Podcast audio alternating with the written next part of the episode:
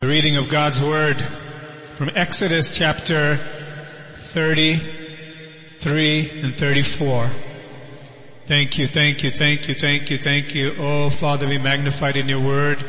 Hallelujah. Thank you Jesus, thank you Jesus, thank you Jesus, thank you Jesus. Blessed be the name of the Lord. Exodus chapter 33. Hallelujah, hallelujah. The Lord said to Moses, depart Go up hence, you and the people whom you have brought up out of the land of Egypt, to the land which I swore to Abraham, Isaac, and Jacob, saying, To your descendants I will give it, and I will send an angel before you, and I will drive out the Canaanites, the Amorites, the Hittites, the Perizzites, the Hivites, and the Jebusites. Go up to a land flowing with milk and honey, but I will not go up among you lest I consume you in the way for you are a stiff-necked people. When the people heard these evil tidings, they mourned and no man put on his ornaments. For the Lord had said to Moses, say to the people of Israel, you are a stiff-necked people. If for a single moment I should go up among you, I would consume you. So now, Put off your ornaments from you that I may know what to do with you. Therefore the people of Israel stripped themselves of their ornaments from Mount Horeb onward. Now Moses used to take the tent and pitch it outside the camp, far off from the camp, and he called it the tent of meeting. And everyone who sought the Lord would go out to the tent of meeting, which was outside the camp. Whenever Moses went out to the tent, all the people rose up, and every man stood at his tent door and looked after Moses until he had gone into the tent. When Moses entered the tent, the pillar of cloud would descend and stand at the door of the tent. And the Lord would speak with Moses. And when all the people saw the pillar of cloud standing at the door of the tent, all the people would rise up and worship every man at his tent door. Thus the Lord used to speak to Moses face to face as a man speaks to his friend.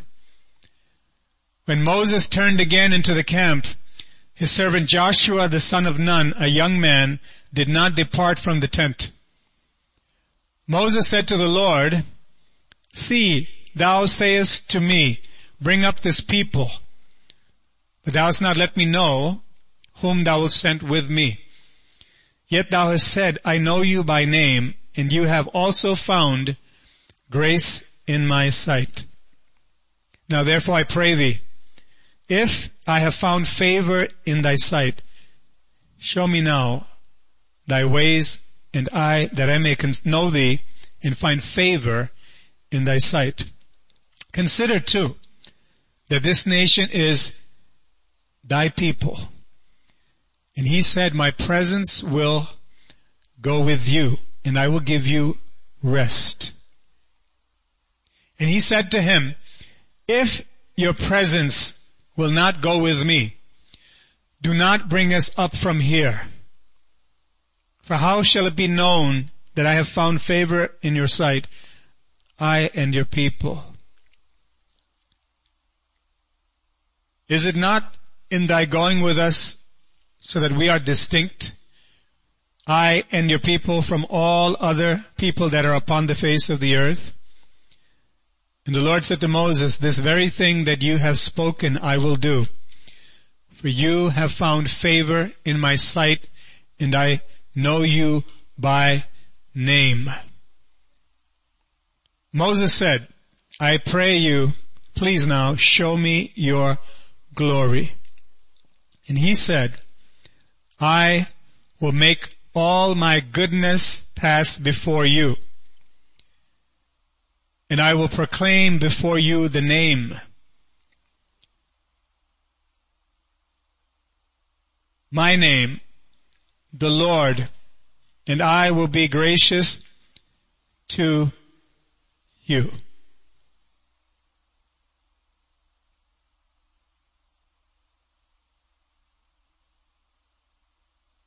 And will show mercy on whom I will show mercy. But he said, no man shall see, but he said, you cannot see my face, for man shall not see me, see me and live.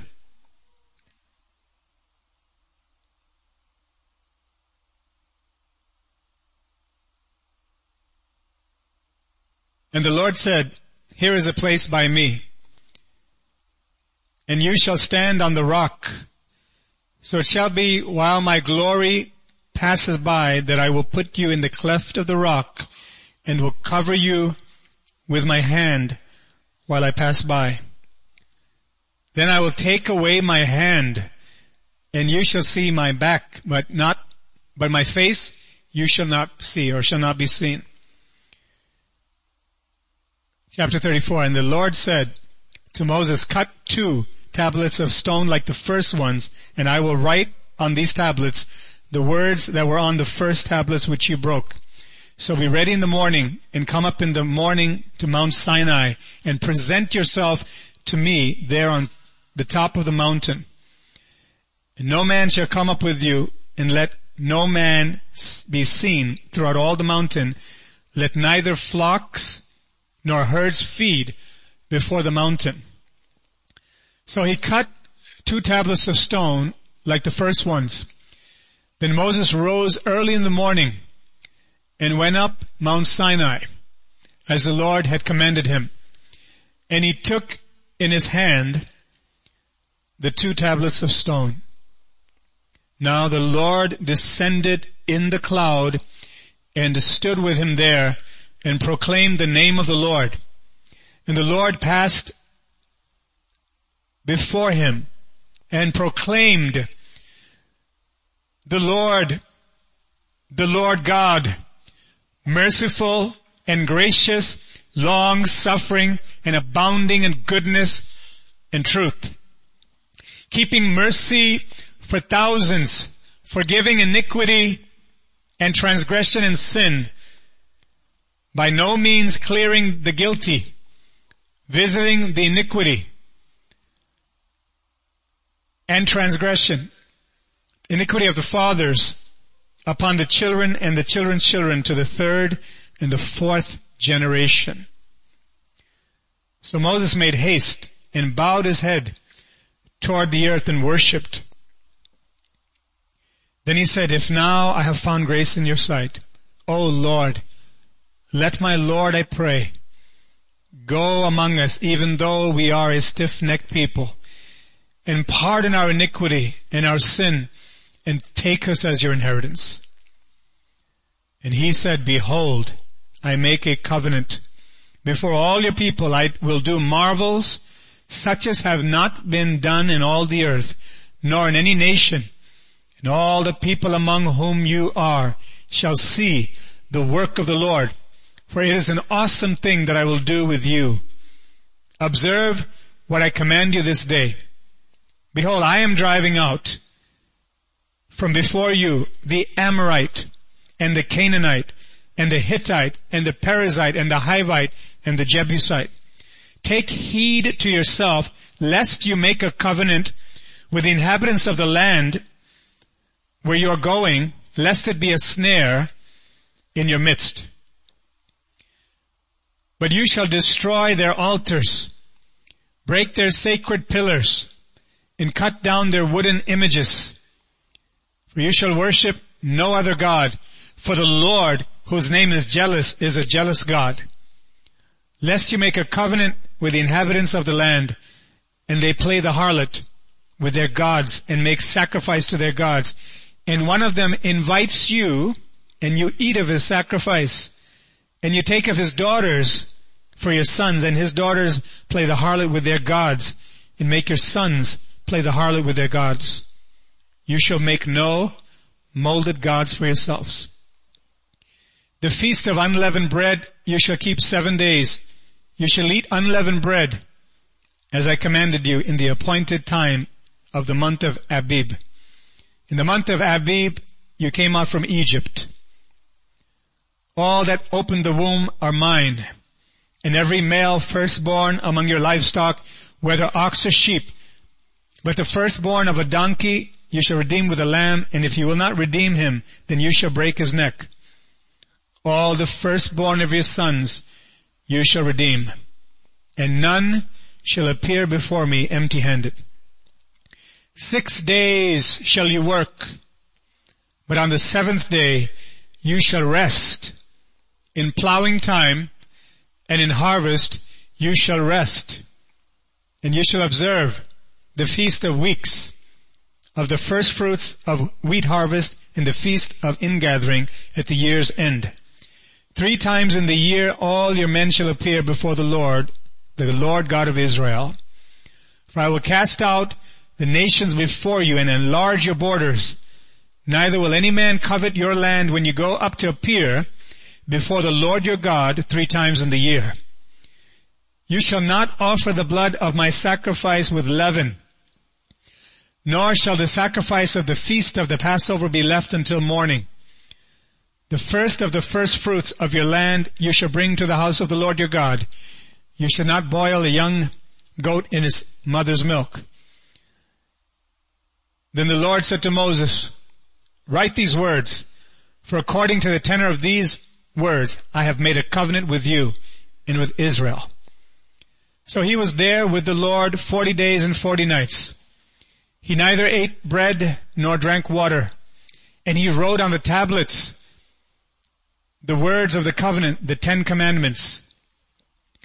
Now it was so when Moses came down from Mount Sinai and the two tablets of the testimony were in Moses' hands. Then he came down from the mountain that Moses did not know that the skin of his face shone while he talked with them, with him. So when Aaron and all the children of Israel saw Moses, behold, the skin of his face shone, and they were afraid to come near him. Then Moses called to them, and Aaron and all the rulers of the congregation returned to him. And Moses talked with them. Afterward, all the children of Israel came near, and he gave them as commandments all that the Lord had spoken with him on Mount Sinai. And when Moses had finished speaking with them, he put a veil on his face. But whenever Moses went in before the Lord to speak with him, he would take the veil off until he came out. And he would come out and speak to the children of Israel whatever he had been commanded. And whenever the children of Israel saw the face of Moses, that the skin of Moses' face shone, then Moses would put the veil on his face again until he went in to speak with him. Blessed be the name of the Lord. Second Corinthians, Second Corinthians chapter 3. Do we begin again to commend ourselves? Or do we need, as some others, epistles of commendation to you or letters of commendation from you? You are our epistle written in our hearts, known and read by all men. Clearly you are an epistle of Christ, ministered by us, written not with ink, but by the Spirit of the living God, not on tablets of stone, but on the tablets of flesh that is of the heart. And we have such trust through Christ toward God, not that we are sufficient of ourselves to think anything as being from ourselves, but our sufficiency is from God, who also made us sufficient as ministers of the new covenant, not of the letter, but of the spirit. For the letter kills, but the spirit gives life. But if the ministry of death, written and engraved on stones, was glorious, so that the children of Israel could not look steadily at the face of Moses because of the glory of his countenance, which glory was passing away. But how will the ministry of the Spirit not be more glorious? For if the ministry of condemnation had glory, the ministry of righteousness exceeds much more in glory. For even what was made glorious had no glory in this respect because of the glory that excels. For if what is passing away was glorious, what remains is more glorious. Therefore, since we have hope, we use great boldness of speech. Unlike Moses, who put a veil over his face so that the children of Israel could not look steadily at the end of what was passing away. But their minds were blinded, for until this day, the same veil remains unlifted in the reading of the Old Testament, because the veil is taken away in Christ. But even to this day, when Moses is read, a veil lies on their heart. Nevertheless, when one turns to the Lord, the veil is taken away. Now the Lord is the Spirit, and where the Spirit of the Lord is, there is liberty. But we all, with unveiled face, beholding as in a mirror the glory of the Lord, are being transformed into the same image from glory to glory, just as by the Spirit of the Lord. Hallelujah. Blessed be the name of the Lord. Hallelujah. Hallelujah. Hallelujah. As we read two chapters in Exodus, the next chapter also talks about that veiling. Let's hear the word of the Lord. This is the very word by which we live. Without the word we die. How much attention we should give to the word. 2 Corinthians 4. Therefore, since we have this ministry, as we have received mercy, we do not lose heart, but we have renounced the hidden things of shame, not walking in craftiness, nor handling the word of God deceitfully, but by manifestation of the truth, commending ourselves to every man's conscience in the sight of God.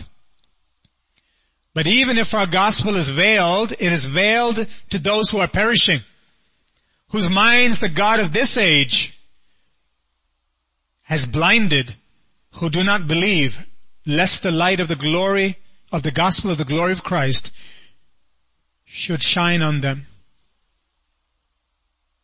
Glory of Christ who's the image of God should shine on them. For we do not preach ourselves, but Christ, the Lord, in ourselves, your bondservants for Jesus' sake. For it is the God who commanded light to shine out of darkness, who has shone in our hearts to give the light of the knowledge of the glory of God in the face of Jesus Christ. But we have this treasure in earthen vessels, that the excellence of the power may be of God and not of us. We are hard pressed on every side, yet not crushed. We are perplexed, but not in despair. Persecuted, but not forsaken. Struck down, but not destroyed. Always carrying about in the body the dying of the Lord Jesus, that the life of Jesus also may be manifested in our body. For we who live are always delivered to death for Jesus' sake that the life of Jesus also may be manifested in our mortal flesh. So then, death is working in us, but life in you. And since we have the same spirit of faith, according to what it is written, I believed, and therefore speak. Knowing that he who raised up the Lord Jesus will also raise us up with Jesus and will present us with you.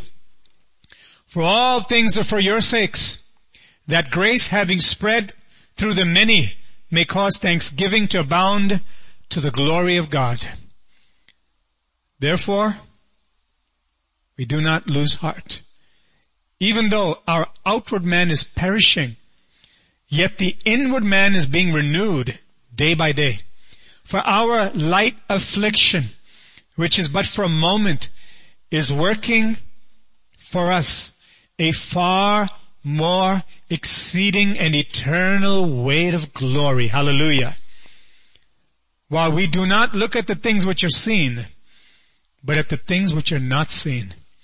For the things which are seen are temporary, but the things which are not seen are eternal. Hallelujah. Hallelujah. For we know, chapter 5, 2 Corinthians chapter 5. How many of you love God's Word? How many of you can hear God's Word all day, all night? Hallelujah. Because one day, we are going to be living with the Word of God. We're going to be living with the Word of God forever and ever. Hallelujah. This is God's Word. Hallelujah. For we know that if our earthly house, this tent, this tent is destroyed, we have a building from God, a house not made with hands, not earthly construction, eternal construction by the master architect, the master builder, the only wise master builder, Christ. Hallelujah. He's making a house for us, all of us. For in this, that house is in the heavens. For in this we groan, earnestly desiring to be clothed with our habitation, with our habitation which is from heaven. There's a new set of clothing in heaven. A new robe, a new home. That's what we should be longing for and have our eyes set upon because that's where God dwells. That's our everlasting place. If indeed, having been clothed, we shall not be found naked. For we who are in this tent groan, being burdened, not because we want to be unclothed, but further clothed that mortality may be swallowed up by life. Now he who has prepared for this very thing is God, who also has given us the Spirit as a deposit, a guarantee. So we are always confident, knowing that while we are at home in the body, we are absent from the Lord. For we walk by faith and not by sight. We are confident, yes, well pleased rather to be absent from the body and to be present with the Lord. Hallelujah. How many of you would rather be with the Lord today, right now? Hallelujah. Oh, how I love Jesus. Oh, how I love Jesus. Oh, how I love Jesus because he first loved me. To me, he is so wonderful. To me, he is so wonderful to me. He is so wonderful because he first loved me. Hallelujah. We are confident, yes. Well pleased rather to be absent from the body and to be present with the Lord. Therefore we make it our goal, our aim, the whole purpose, whether present or absent, to be well pleasing to Him. For we must all appear before the judgment seat of Christ. Everyone. That each one may receive the things done in the body according to what he has done, whether good or bad. Knowing therefore the terror of the Lord, we persuade men we plead with them. We implore them. We say, please turn to the Lord while there's time. He loves you. And there's a judgment for those who don't turn to Him. But knowing the terror of the Lord, of judgment day, we persuade men. But we are well known to God, and I also trust are well known in your consciences. For we do not commend ourselves again to you, but give you opportunity to boast on our behalf, that you may have an answer for those who boast in appearance and not in heart.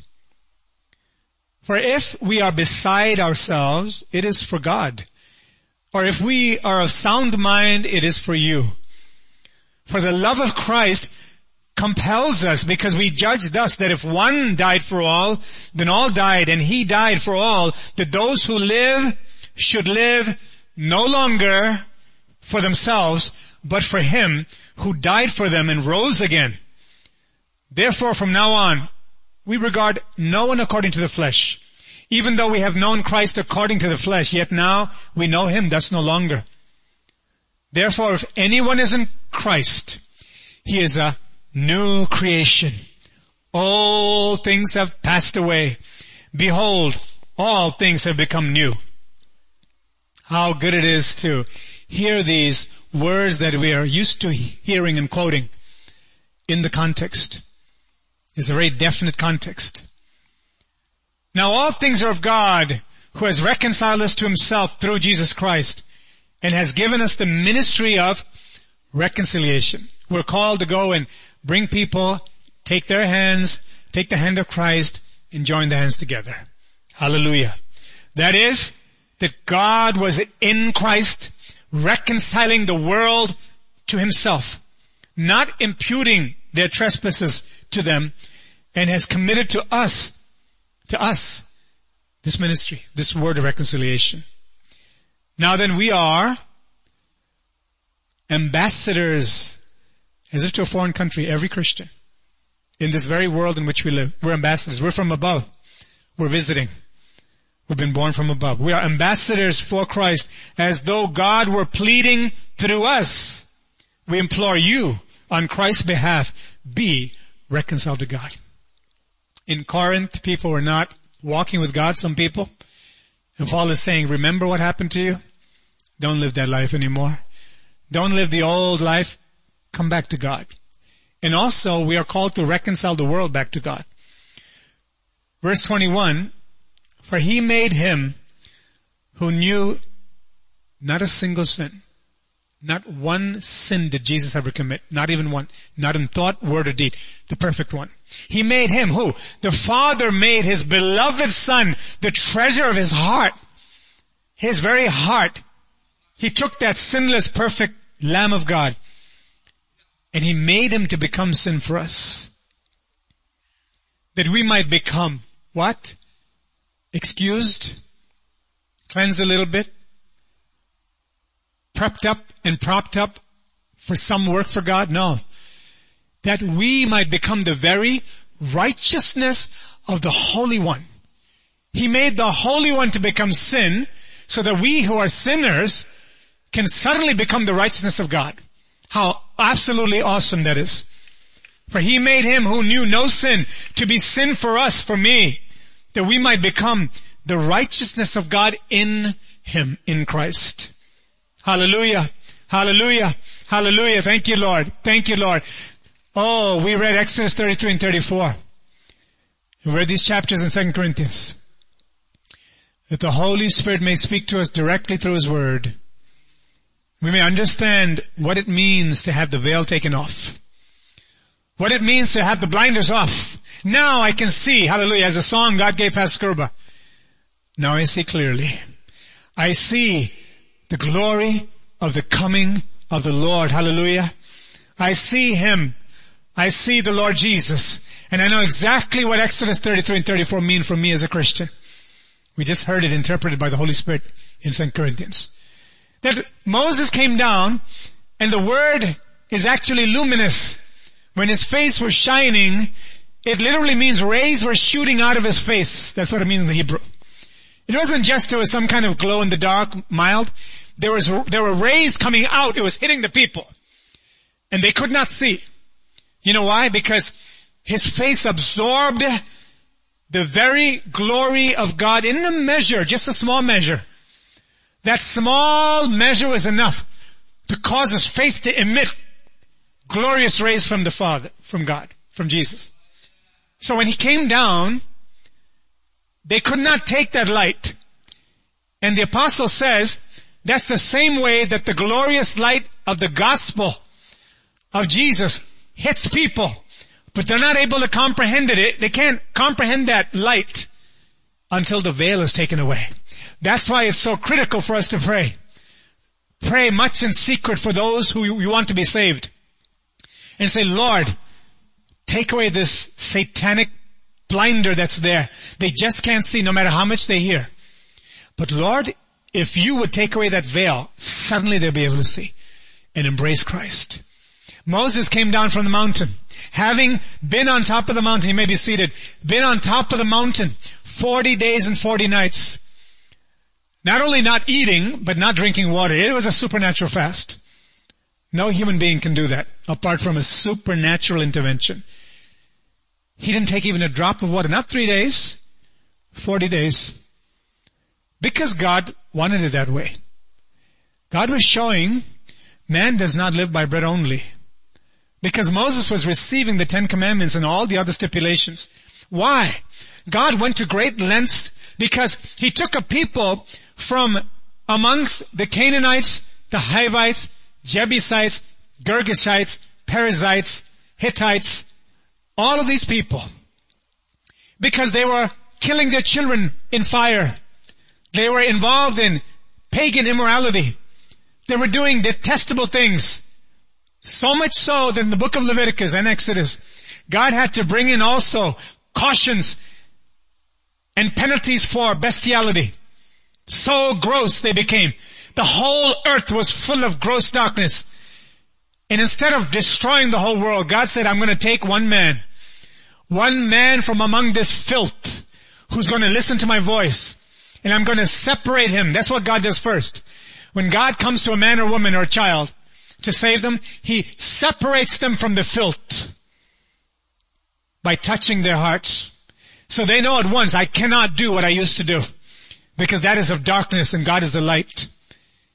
So he took this man and through that one man Abram who became Abraham came Isaac and Jacob and then the 12 patriarchs and then those people migrated from Canaan and went into Egypt and that's where they were populous and they multiplied to thousands and thousands until they became one or 1.5 million people, maybe 2 million. These were the people who were the children of Israel or Jacob, the children of one man, one man who had no children to himself, who would carry that legacy. And God took that man and said, look at the stars of the sky and the sand on the shore. Can you count them? He had no child to himself through his wife. That God who promised to the man who was waiting 25 years had no child. That man's descendants within just a few generations, relatively speaking, became up to two million people. That was the group that God took and made a nation. And while he was making them a nation, he was telling them, remember where I took you from? We just read it. Don't go to their houses when they invite you. See how clearly God spoke? People today, they ignore all of God's and they say love, love, love, love, love. Are we supposed to love everybody?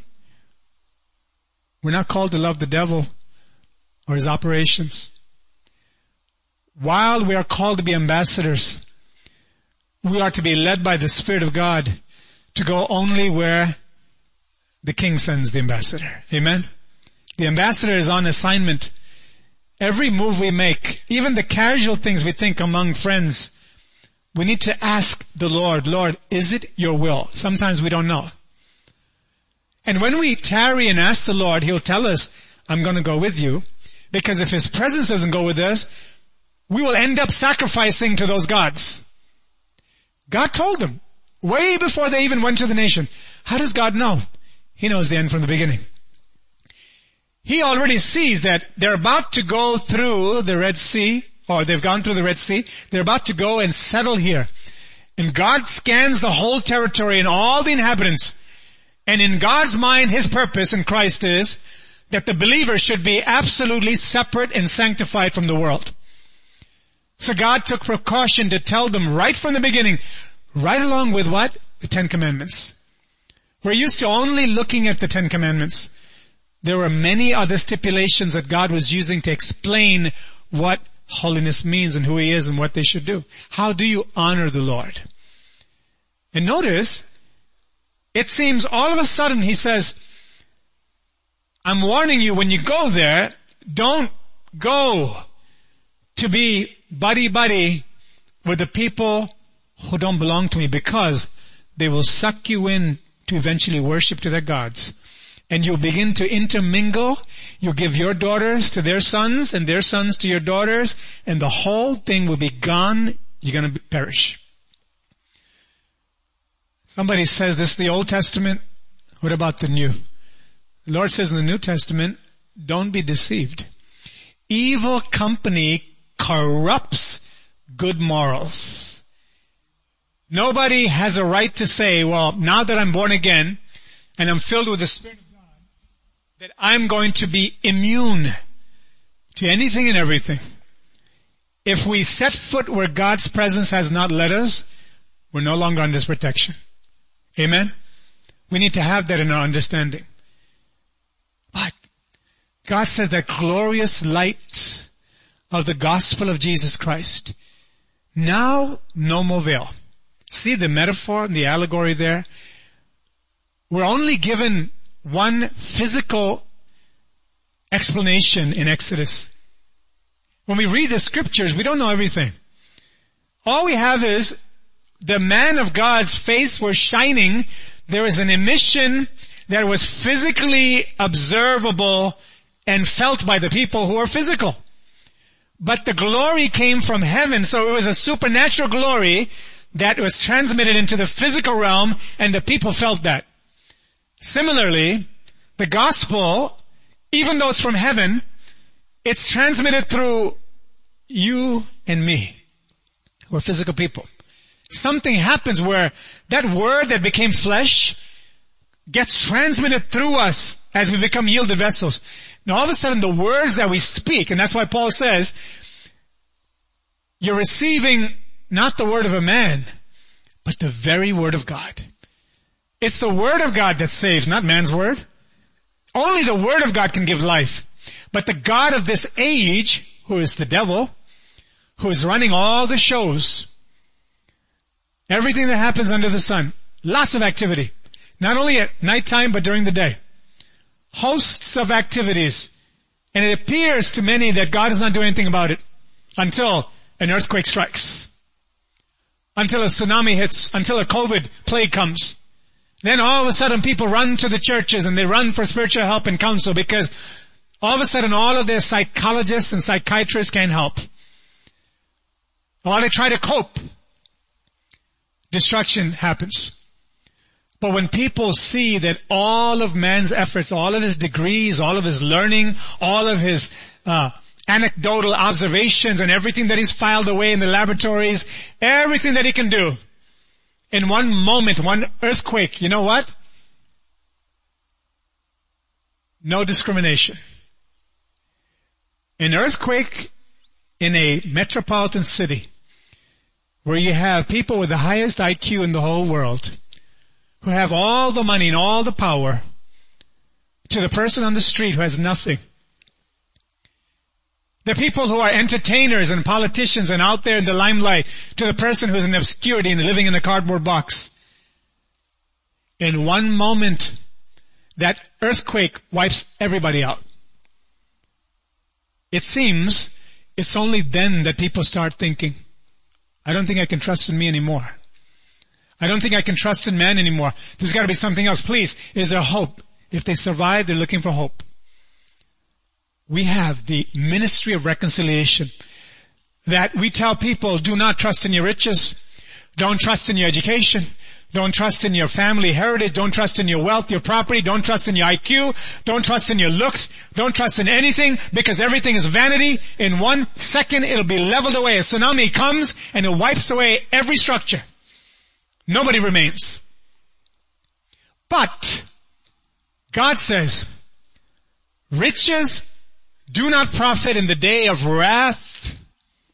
Whoever says with all their philosophical methodology, Christians, it's sad, and they go to great lengths to publish articles and sermonize on these points. Oh no, that that plague, it's not of God. I think it's very simplistic and foolish to attribute it to God. God is good. Anyone who reads the scriptures knows God is good and that's why he has to judge. That's why he has to stop the devil's show when people are committing sin after sin. But the same God says this, Righteousness delivers from death. Abraham was walking when he was Abram with Terah, his father, with his brother, whole family. They were clan together. They were doing well in Mesopotamia. God who sees the end from the beginning just took them like we take a, a one, maybe a, bottle on the table and we separate that from the rest. Some item we just separate because we want to do something with it. Abraham didn't resist. He just went with the Lord and God transformed everything. This glorious gospel of Jesus Christ. When we embrace it, notice in the second chapter that we read from Corinthians, he says no more malice, no more deceitfulness, no more trickery. We have to examine our lives. If God's light has come into our lives, everything should be exposed before the Lord voluntarily. Where we say, Lord, are my motives right? God who can hear my thoughts. David says, before a word is on my tongue, Lord, you know it altogether. Before I even say anything, Lord, you know it. Jesus said that. Your heavenly Father knows what you need before you ask. In that case, we need to go to God and say, Lord, is that light in every area of my life? This glorious light that way back on Sinai, they didn't really know. It was a primitive people. God was beginning to school them and He would give laws to let them know the standard. You see? If we just say, if God just would have said on Mount Sinai, I love you and let's go. I'm going to give you this. He had to tell them because man's heart is corrupt. The moment somebody gets a little power, a little strength, what happens? Usually, they begin to flaunt it. They begin to abuse people. God told them, you shall love your neighbor as you love yourself. But before that, remember I'm God. I am the Holy One. You shall worship no other God but me. And then he says, don't take the name of the Lord God in vain. Uh, remember the Sabbath day to keep a holy, honor your father and mother, don't kill, don't commit adultery, and all these commandments. Why? He had to tell these laws so they can have an understanding. All they knew was, in Egypt, the Egyptian laws and their servitude. But you see, God was not just sympathetic in thinking these poor children of my friend Abraham they're beaten up. They're slaves. All they need is love. Have you ever heard that? All you need is love. Love and truth have to go together. So God's truth had to come to them because even though they were oppressed, how quickly they turned on the Lord? Within three days of coming out of hundreds of years of slavery. After seeing the, imagine this big sanctuary here. Suppose the water is up to the balcony level. And all of a sudden it's parted and one wall over there, one wall, heap of water there, heap of water there, the whole sea, and we're walking on dry ground. They literally experienced that. And when they got to the other side, that's when the walls collapsed. And the waters came back and destroyed the enemies. They just saw it. Within 72 hours, they started turning on the Lord. How the Lord's wisdom gives us exactly what we need Sometimes humanly, even in ministry, we may think the person needs to hear this. I've got it all calculated. We need to shut that down and say, Father, help me to die to me so I don't interfere with your work because you know what's best. Sometimes just when we think we need to give a loving, very polished word to someone, the Spirit of God who knows the heart says, I want you to speak this way. And then when we think this person is really, really bad and I need to straighten them out, the Spirit of God may come and say, at this time I don't want you to say that, I want you to show love. Because only God knows the heart. God knew this people's heart, that they will begin very quickly to turn on Him and they will destroy themselves. So He gave them a heads up. Be careful when you start going. And when you get there, where? Houses that you didn't build, gardens and fields that you didn't sow into, milk and honey for you. But, with all the blessing, all your joy and celebration, do not provoke me to anger. Why did God have to say that? Because they ended up doing that. Thankfully, some like Caleb and Joshua and Moses, they listened. So God's word will come to his church just the way he sees fit. And whatever we absorb from the reading of the word and the exposition of the scriptures, it's for you and for me. It's not a lecture or something topical or something nice. Let's connect it together. It's the living word. Is God talking to you? I hope he is because he's talking to me. That every area of our lives must come under his subjection and we should rejoice in him, but always be alert that we never make league with the enemy. And he won't come outrightly in our face all the time. He'll come deceitfully. That's why the Lord says, when you step into the land and you see, hi there, Canaanite, hello, we're your new neighbors. No, we didn't buy the house, it came free, but, hi, Hittites, we're Israelites, right away.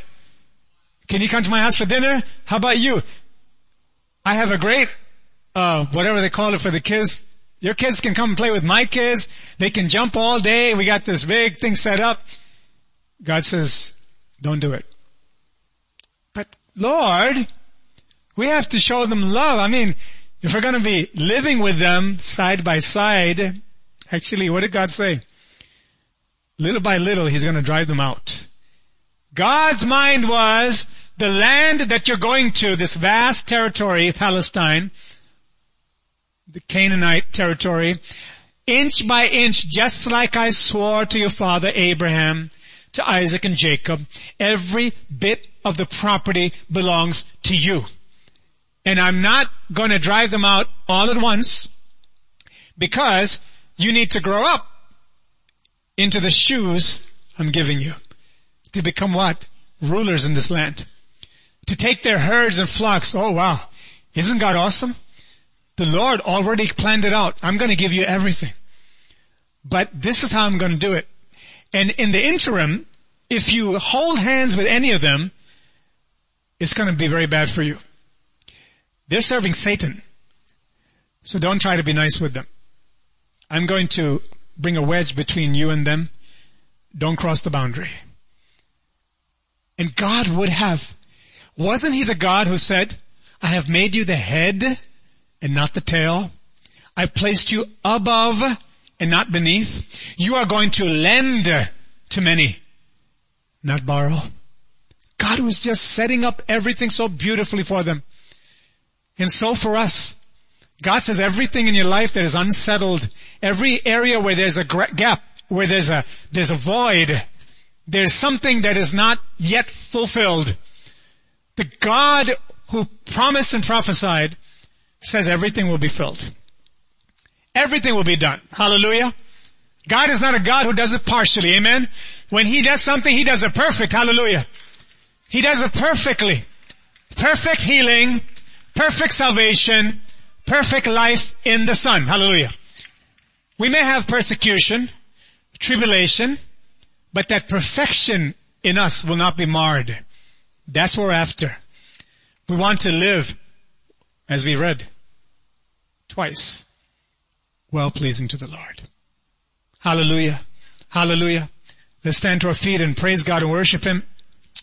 Thank you, Jesus. Hallelujah. Hallelujah.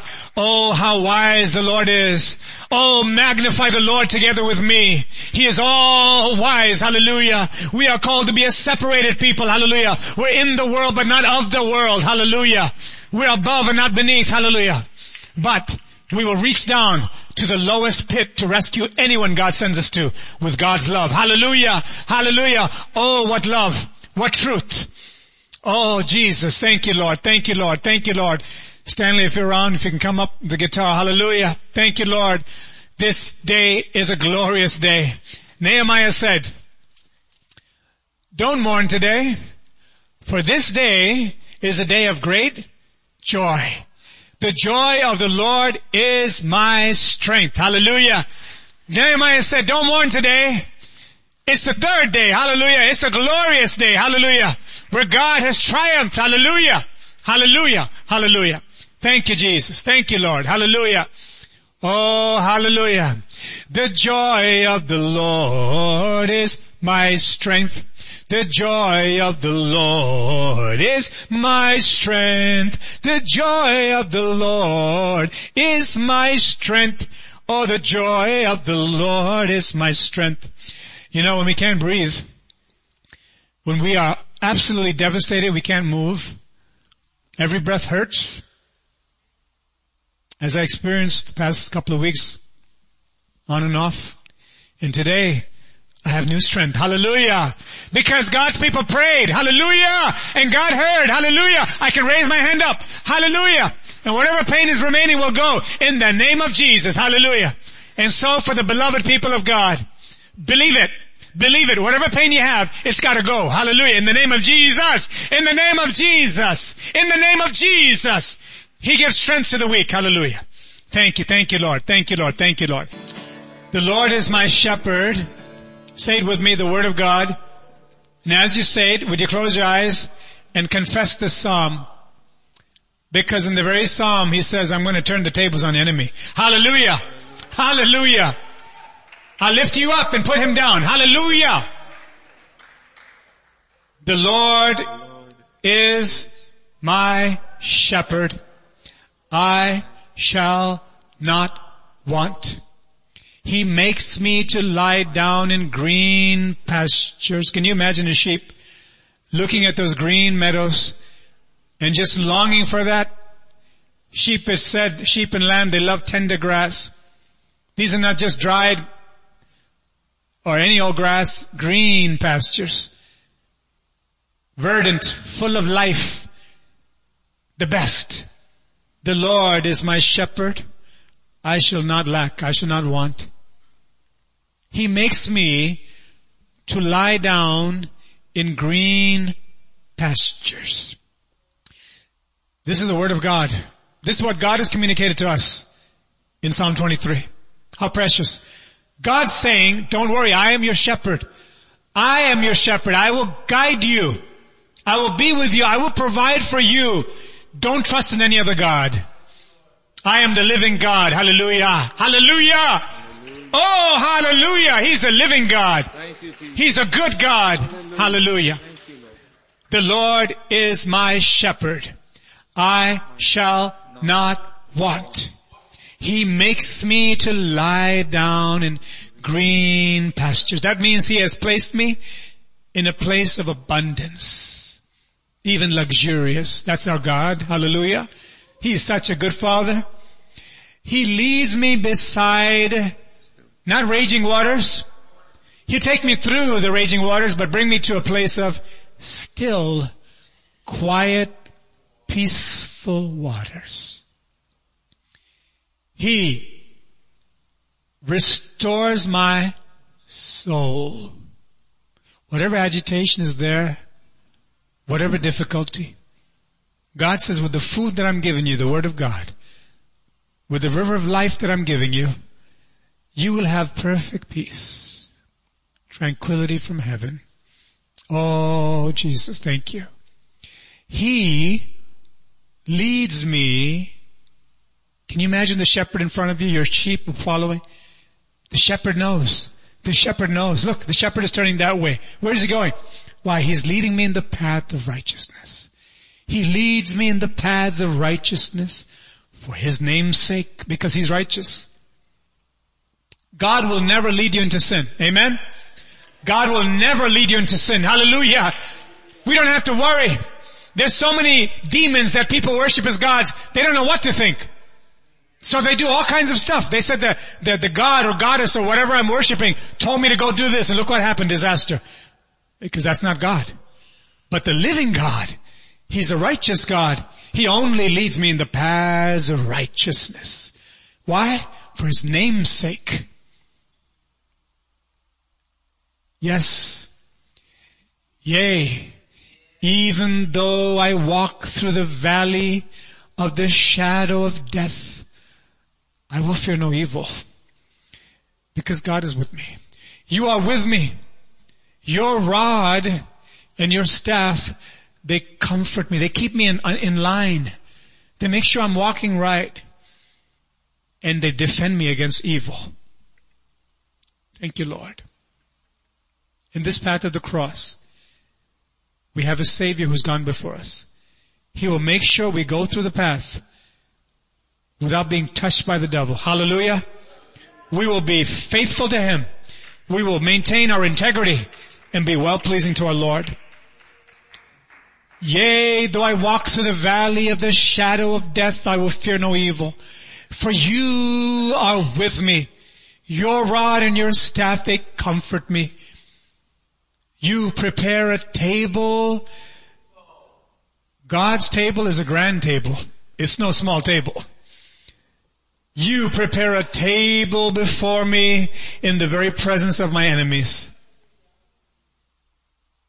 You anoint my head. You know what they used to do back then? They literally took a horn of oil, a flask of oil. They would just pour it on the person. And when that oil was being poured, not any oil, not any person, when the Lord said to do it, and the person who the Lord commanded to do it, when David got anointed, even though he's a teenager, and he wouldn't become king for a while, something happened that day. It wasn't just a feeling of oil. I never had anyone put oil on me like that. I never had a prophet do that. It was more than that. The Spirit of God came through the oil.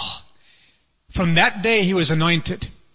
From that day he was being personally groomed for the throne. That's exactly what God wants to do for us. The very day we submit our heads to the Lord and say, Lord, touch me. Lord, I want to be led only in one path. Your path, no other path. No deviation, Lord. Straight down the path of the cross. That day when we commit ourselves and the Lord anoints our heads with oil and our cups overflow, then we'll know for sure goodness and mercy will follow us forever, all the days of our lives. Yea, though I walk through the valley of the shadow of death, He's bringing us out. I will fear no evil, for your rod and your staff, they comfort me.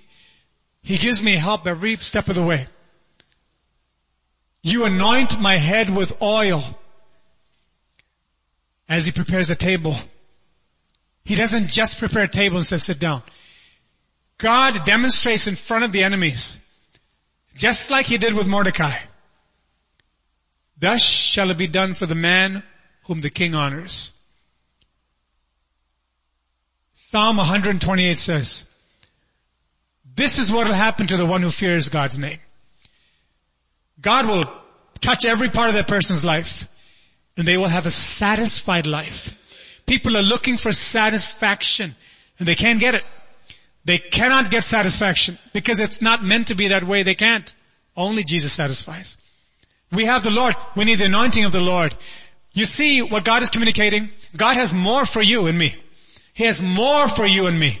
He has more anointing, more satisfaction, more uh, lying on those green meadows, more drinking of, of that still water, more of his hand manifested and demonstrated. Maybe we will see, like Daniel saw, angels coming and shutting the mouths of the lions. In this age of the Holy Ghost, God will give visions. Maybe you'll see an angel. We don't look for it, but it's not out of God's plan for some people. It says in the book of Hebrews, be careful to entertain strangers. Why? Because some have entertained strangers before, not knowing they were angels, they're actually entertaining angels. It's real. Abraham had three people come to him in the heat of the day by the tents in Mamre. And he didn't know it was two angels. There were two angels and the Lord himself. He just went and did that Middle Eastern hospitality, got them food, washed their feet and everything and told Sarah to get the, the food ready. And then God began to talk. And while God is talking with him, two of the men turned their face towards Sodom and, they began to walk. And one man stayed in front of Abraham. When that one man finished speaking, it says the Lord went up. The man disappeared. That was a appearance of God. The two men, all of a sudden the two men were now called angels because that's who they were. In this realm of the Holy Spirit, be open to whatever God wants to show you. Know and expect that God will show you dreams and visions. He may show you angels, but be aware of the counterfeit.